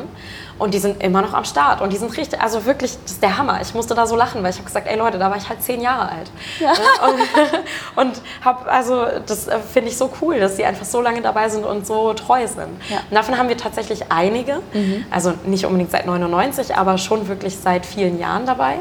Ähm, aber wir haben natürlich auch ganz viele Mitarbeiter, für die das so eine Zwischenstation ist. Das finde ich immer total schade, wenn jemand halt nach dem Abitur vor dem Studium zum Beispiel irgendwie einen Job braucht. Ja. Dann sind die ganz schnell wieder weg.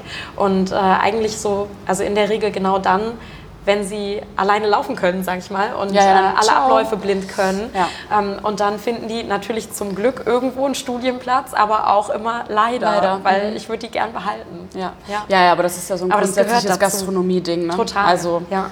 ja. Und ich glaube, da kannst du auch einfach nirgends was gegen machen. Mhm. Also egal, ob du jetzt ein geiler Specialty-Coffee, kleiner Laden bist Ja. oder ähm, Starbucks. Ja, zum Beispiel, um mal einen anderen großen Player im Markt zu nennen. Ja. Genau, Starbucks und Campus Suite. Einmal kurz gesagt. Du, ich habe das nicht gesagt. Du kennst sie nicht, du kennst sie nicht. Nee, ich hab Habe ich auch noch nie gesehen, noch nie wahrgenommen. Grüne Schürzen so. halte ich nichts von. Ja. Welche Farbe haben denn eigentlich die Campus Suite Schürzen? Ich muss gestehen, ich war noch nie in, einem, in einer, äh, in einer, die Suite, Ja, in einer. Campus Suite. Ja. Nee. Nee, Ach was. Hm? Ja, also ich war vorher schon öfter auch mal bei Balzac. vielleicht mache ich da mal so einen Field Trip hin. Äh, ich weiß nicht, wie es jetzt aussieht. Ich bin da ja schon seit fünf Jahren nicht mehr. Ähm, aber wir hatten so komische, ähm, nein, nicht komisch, super cool. Ähm, so Jeans-mäßige äh, Schürzen, Oh. aber keine Latzschürzen, sondern nur so. Nur Vorbinder? Genau. Aber das ist ja fast wieder in. Ja, ich fand's, also ich fand's super. Ja. Ich mochte das auch sehr Also gerne. Und dann Jeans haben wir aber andere ja. bekommen, die waren eher aus so einem, also es war ein feinerer Stoff, die waren schwarz. Mhm. Ja. Und Schmetterlinge natürlich drauf, ne? Immer Schmetterlinge. Stimmt, das ist ein Schmetterling im Logo. Aha, ja. Mhm. Genau. Und dann gab es auch immer ganz viele verschiedene Shirts. Wir hatten schwarze Poloshirts als Standard. Ja. Dann gab es Sommershirts, die haben jedes Jahr gewechselt. Das Ja. war immer ganz cool. Ja, es gibt ja auch so Weihnachtsschürzen und mh, genau, Ja. das kenne ich auch. Ja. Oder aber verschiedene Shirts je nach Hierarchieebene. Dass Oh ja. du eine Bluse hast, wenn du Manager bist. Ja, genau, Beispiel, mit. Manschettenknöpfen mit ähm, Schmetterlingen drauf. Nein, auch. wirklich? Krass. Ja, ja hab, also habe ich jetzt nie getragen. Aber, Warst du nie äh, Manager? Ich bin hier nach der Ausbildung direkt gegangen. Und ich war immer Azubi. Ja, okay, da hat man dann keinen. Da habe ich also. keinen Schichtdrang. Ach, ich wollte das aber auch nicht, äh, nicht wirklich machen. Also doch, ich habe ähm, schon, ähm, Du hast schon eine Schicht geführt, während du. äh, ich habe einen Laden geführt Ah ja, und ich okay, habe ja. auch Operation Manager Vertretung gemacht Ja. während der Ausbildung. Spannend auch. Voll. Find Ich, also finde ich total spannend. Auch, dass man jemandem während der Ausbildung die Möglichkeit dazu gibt. Finde ich aber auch fragwürdig. Ja, also für mich persönlich war das mega geil, Ja. weil ich sagte, also ich war halt wirklich gut in dem, Ja. Mhm. was ich gemacht habe, weil ich wollte, hatte richtig Bock, das zu machen und wollte das halt auch gut machen. Ja. Ähm, deswegen hat das für mich super gut geklappt Ja. und für mich war das geil, dass ich schon in meinem zweiten Ausbildungsjahr einen eigenen Laden hatte und den auch wirklich gut geführt habe. Mhm. Ähm, natürlich vielleicht manchmal mit äh, verschiedenen Mitarbeitern nicht genug an die Hand genommen wurde, weil das ist dann schon vielleicht ein bisschen viel in der Ausbildung, Das egal wie alt du bist und so. tatsächlich am Total. Management, dass du so den Umgang mit Mitarbeitern gut lernst oder Genau. gut beigebracht bekommst und Genau. auch mit so gewissen Krisensituationen umgehst und so. Ja. Also weil du hast natürlich immer auch mit Mitarbeitern zu tun, mit denen du nicht klarkommst. Mhm, klar. Und das hat nicht immer damit zu tun, dass die Mitarbeiter schlecht sind, das hat aber auch nicht immer was damit zu tun, dass du schlecht führst, sondern manchmal funktioniert es einfach nicht. Mhm. Ja. Und dann äh, musst du halt auch lernen, das irgendwie vielleicht äh, anders zu, zu managen Ja. und jemanden auch vielleicht einfach woanders hinzuschicken. Easy, das kannst du ja total gut in so einer Kette Klar, auch voll. machen. Ja. Ähm, nee, und dann vertretungsweise, äh, das fand ich auch sehr geil, habe ich auch mal ähm, über drei Wochen äh, drei Shops äh, geführt Mhm. und bin dann da ganz viel rumgefahren, habe überall die Bestellungen gemacht und so. Ja. Mhm. Und das fand ich schon ziemlich geil. Also ähm, ich finde es schon sehr gut, dass ich äh, genau Dass so man dir die Verantwortung auch übergeben hat oder überlassen hat. ne? ja, total. Und auch, dass ich meine Ausbildung genau in so einem Laden gemacht habe. Ja. Also ich hätte es nicht in einem kleinen Café machen wollen. Ich finde, da hast du halt auch einfach viel zu wenig Einblick in die tatsächliche Systemgastronomie und äh, so allein die Logistik hinter so einer Kette ist ja total krass. Also Ja. was die Lieferanten so abbilden und ähm, sowas kannst du gar nicht sehen, wenn irgendwie der Bauer die 30 Liter Milch fürs Wochenende bringt. Ja. Also das Ja. sind ja ganz andere Dimensionen. Ja, also ich habe es nie mit, den, mit der Ambition gemacht, selbst, also oder nach der Ausbildung auch ähm, weiter da zu bleiben. Sondern es war mir, also ich wollte einfach eine solide Ausbildung machen, eine kaufmännische Ausbildung und aber nicht nur Kaffee, sondern halt auch, ähm, weiß nicht, Snacks essen. Ich war halt auch in der Produktion und Ja. im Büro. Ich habe halt alles einfach gesehen. Ja. Und für die Ausbildung ist es das Geilste. total. Weil dann siehst du auch einen kleinen Laden anders Ja. und kannst ihn besser strukturieren. Absolut. Ja, also für mich steht dieses Kaffee mit dem selbstgebackenen Kuchen vielleicht noch. Wirklich? Ist das dein Das war dein nie mein Traum? Traum. Nee, es war nie mein Traum, aber es ähm, äh, kommt immer mal wieder. Also ich wollte zum Beispiel ähm, Berufsschullehrerin für Systemgastronomen werden. Und Ja. mein Traum mit 16 war ähm, ganz klar, ich werde Lehrerin. Und Gastronomie auf gar keinen Fall. Ach krass. Ja, ich habe mit 16 das erste Mal gekellnert und dachte mir so, okay, nee, das machen die anderen. Mhm. Ja. Und dann habe ich es auch wieder aufgehört. Ja, ich habe mich da irgendwie gehalten. Also ich weiß, mein erster Kellnerjob war auch richtig furchtbar. Für 5 Euro die Stunde, also das war, also ich meine, da war ich halt in der Oberstufe mit so 17. Da macht man das dann halt. Und vor allem auf dem Dorf, wo ich herkomme, da hat man tatsächlich leider auch nicht so die Möglichkeiten oder so die Ausweichalternativen. Ja. Ähm, aber jetzt rückblickend, das war eine Frechheit. Also Aber ja, macht man auf dem Dorf und Ja, halt schwarz auch auf jeden Fall, ne? Nee, das war tatsächlich angemeldet und offiziell. Mhm. Äh, darf man das so sagen in diesem Internet? Also in Schwarz waren dann eher so, hilfst du mal auf der Konfirmation, zapfst Ja. mal Bier auf dem Schützenfest. Ja, so, sicher. Ne? Das waren Ja. so meine allerersten Berührungspunkte mit der Gastron also Gastronomie. Ne? Ja, so, auf dem Schützenfest. Ja, genau. Ja. Nee, ähm, mein, mein, meine erste Erfahrung war, also ich komme auch vom Dorf, Mhm. so richtig. Und das war äh, bei uns in der Nachbarschaft Hotel, Restaurant, Muttertag. Und ich kannte die Leute, die da als Gäste waren und ich kannte die Kanntest Leute. die alle, ne? Ich Ja. kannte die alle Ja. und habe mich halt gar nichts getraut zu fragen, weil ich mir so dachte, ich kenne das ja, muss das doch alles eigentlich kennen. Und dann habe ich da Gerichte in die Hand gedrückt bekommen, bin dann zum Tisch hingegangen und war so, äh, ich weiß gar nicht, was ich hier in der Hand habe. Äh. Okay, das ist natürlich blöd. Aber dann, Ja. also, das ist eine sehr undankbare, äh, ja, ein undankbarer Einstieg. Ja, einfach, total. Ne? Ähm, das ist aber auch gut, dass du so eine Erfahrung gemacht hast, denn wenn du irgendwann mal dein Café hast und Mitarbeiter einarbeiten musst, dann wirst du die nicht wahrscheinlich am umsatzstärksten Tag des Jahres irgendwie Nee. Äh, in ihre erste Schicht stecken. Ja. Und ich liebe es, Mitarbeiter einzuarbeiten. Mhm. Und kann, glaube ich, genau deswegen auch ganz äh, gut, also bin ganz einfühlsam. Also Mhm. Ja, du brauchst ist ja Empathie. wichtig. Genau, Ja, das ist total. das Allerwichtigste. Ja. Weil du hast Leute, die kommen in deinen Laden, ähm, denen sagst du zwei, drei Sachen und die finden sich zurecht und du merkst denen das aber auch an. Voll. Und genauso hast du Leute, die sind erstmal super schüchtern. Das heißt aber nicht, dass die nicht gemacht sind für den Job. Also kann es auch bedeuten, aber wenn du es richtig machst und Ja. richtig anstellst, kriegst du die genauso ran. Natürlich. Ja. Äh, das merke ich auch am äh, Kaffeemaschinentraining oder am Training ja, an der Espressomaschine, dass es so unterschiedliche Typen gibt. Einfach manche sind so, preschen sofort vor und haben gar keine Berührungsängste und andere sind so, ja, aber das faucht und es dampft und es ist heiß und äh, ich mag da eigentlich diesen Knopf gar nicht so richtig drücken. Komm, und wir sind dann so, das mal ein bisschen zusammen. Ja, genau, sind dann so ganz zaghaft. Aber auch das ist ja einfach so cool an meinem Job, dass ich da mich auf jeden Mitarbeiter neu einstellen kann und äh, ja, da hoffentlich natürlich das auch irgendwie ganz gut beherrsche, Ja. dass ich äh, genau weiß, wie ich die zu nehmen habe. Aber Würdest du, sagen, dass du Gleiche. jemand, würdest du sagen, dass du jemand bist, äh, zu dem man immer kommen kann? Und wo die Leute, äh, wo deine Mitarbeiter auch das äh, Gefühl haben, dass sie das immer können? Ich hoffe. Ich glaube, dafür bin ich tatsächlich zu selten in den Shops, also hintereinander. Ähm, die haben alle irgendwie meine Visitenkarte im Büro hängen, weil sie wissen, dass sie mich anrufen, wenn irgendwo eine Espressomaschine explodiert. Ja?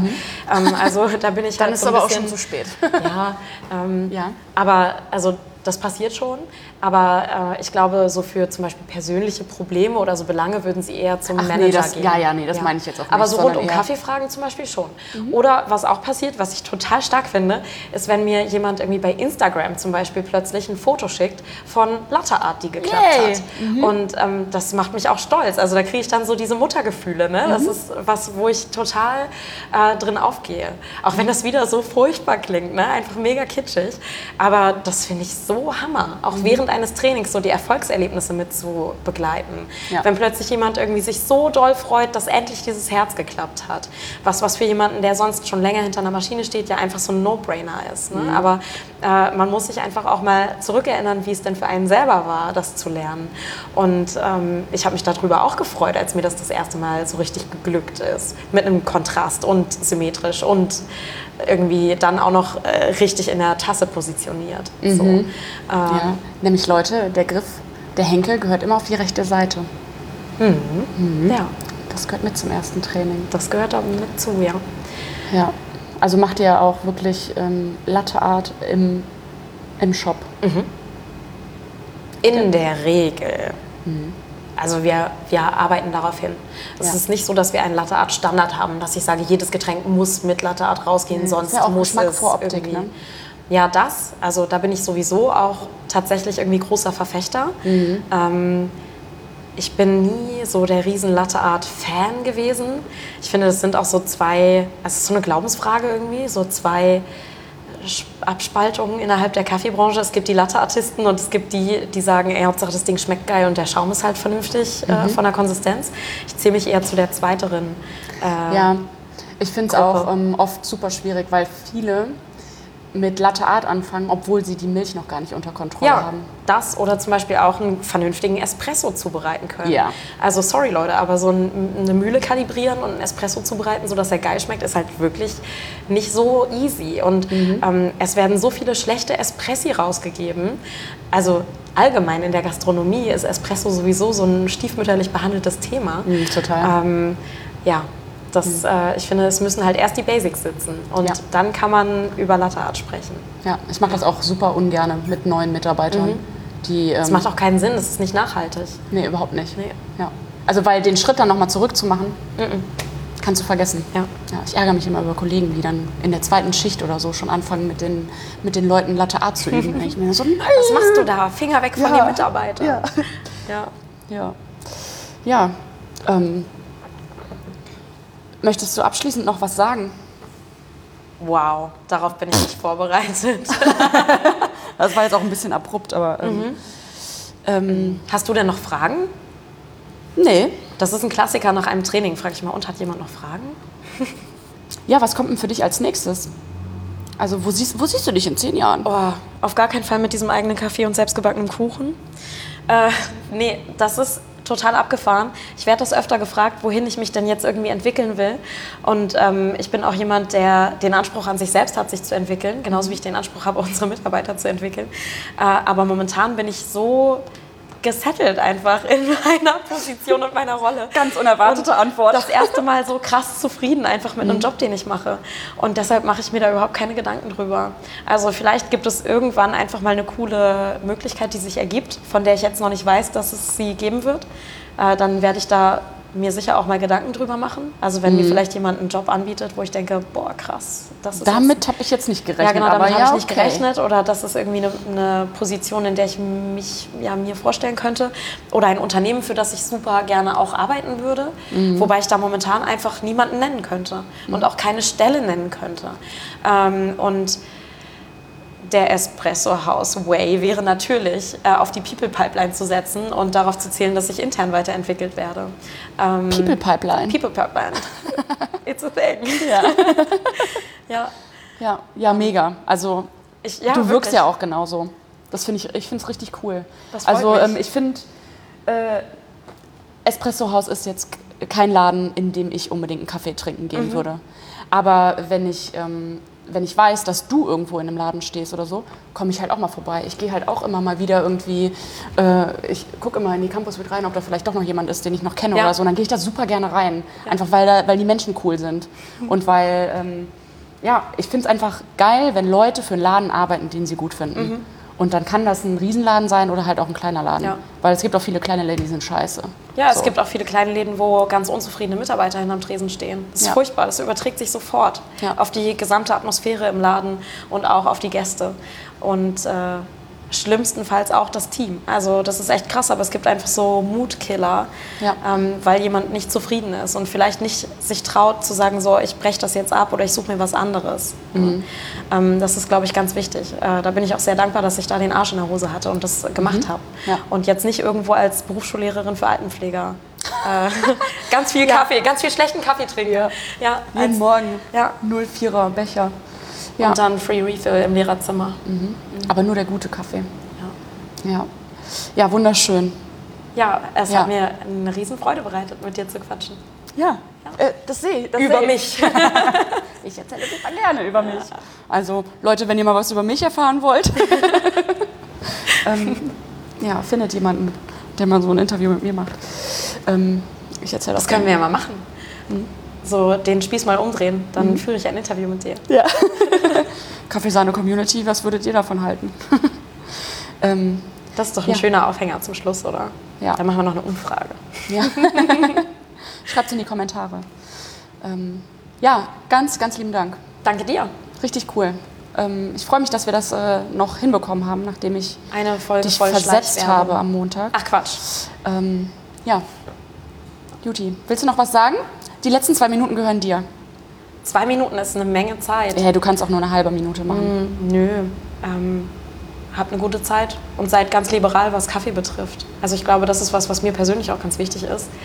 Nee, ich glaube nicht, sondern ich, mir ist das persönlich so wichtig, ne? ähm, dass man eben nicht Scheuklappen aufhat. Das gibt es in der Branche so oft und das finde ich ganz furchtbar. Oder auch so eine. Arroganz, die, ja, Kaffeenazis. Also man darf gerne Qualitätsnazi sein, das finde ich toll. Ähm, aber auf gar keinen Fall irgendwie so ein engstirniges Verhalten an den Tag legen. Ja. Ja, das macht keinen großen Spaß. Ähm, und das ist ja auch, also, ja, leben und leben lassen. Egal, ob man in einem ganz kleinen Laden arbeitet oder in einer Phrasenschwein? Ja. Ja. ähm, das, das ist äh, mir persönlich wichtig. Deshalb kann ich eben auch äh, jede Nacht ruhig schlafen, obwohl ich für diesen Konzern arbeite. Ja. ja, schön. Alles klar. Ja, und sonst lasst es euch allen ganz gut gehen. Lieb sein. Okay, ciao. Das war's. Ciao. Ciao.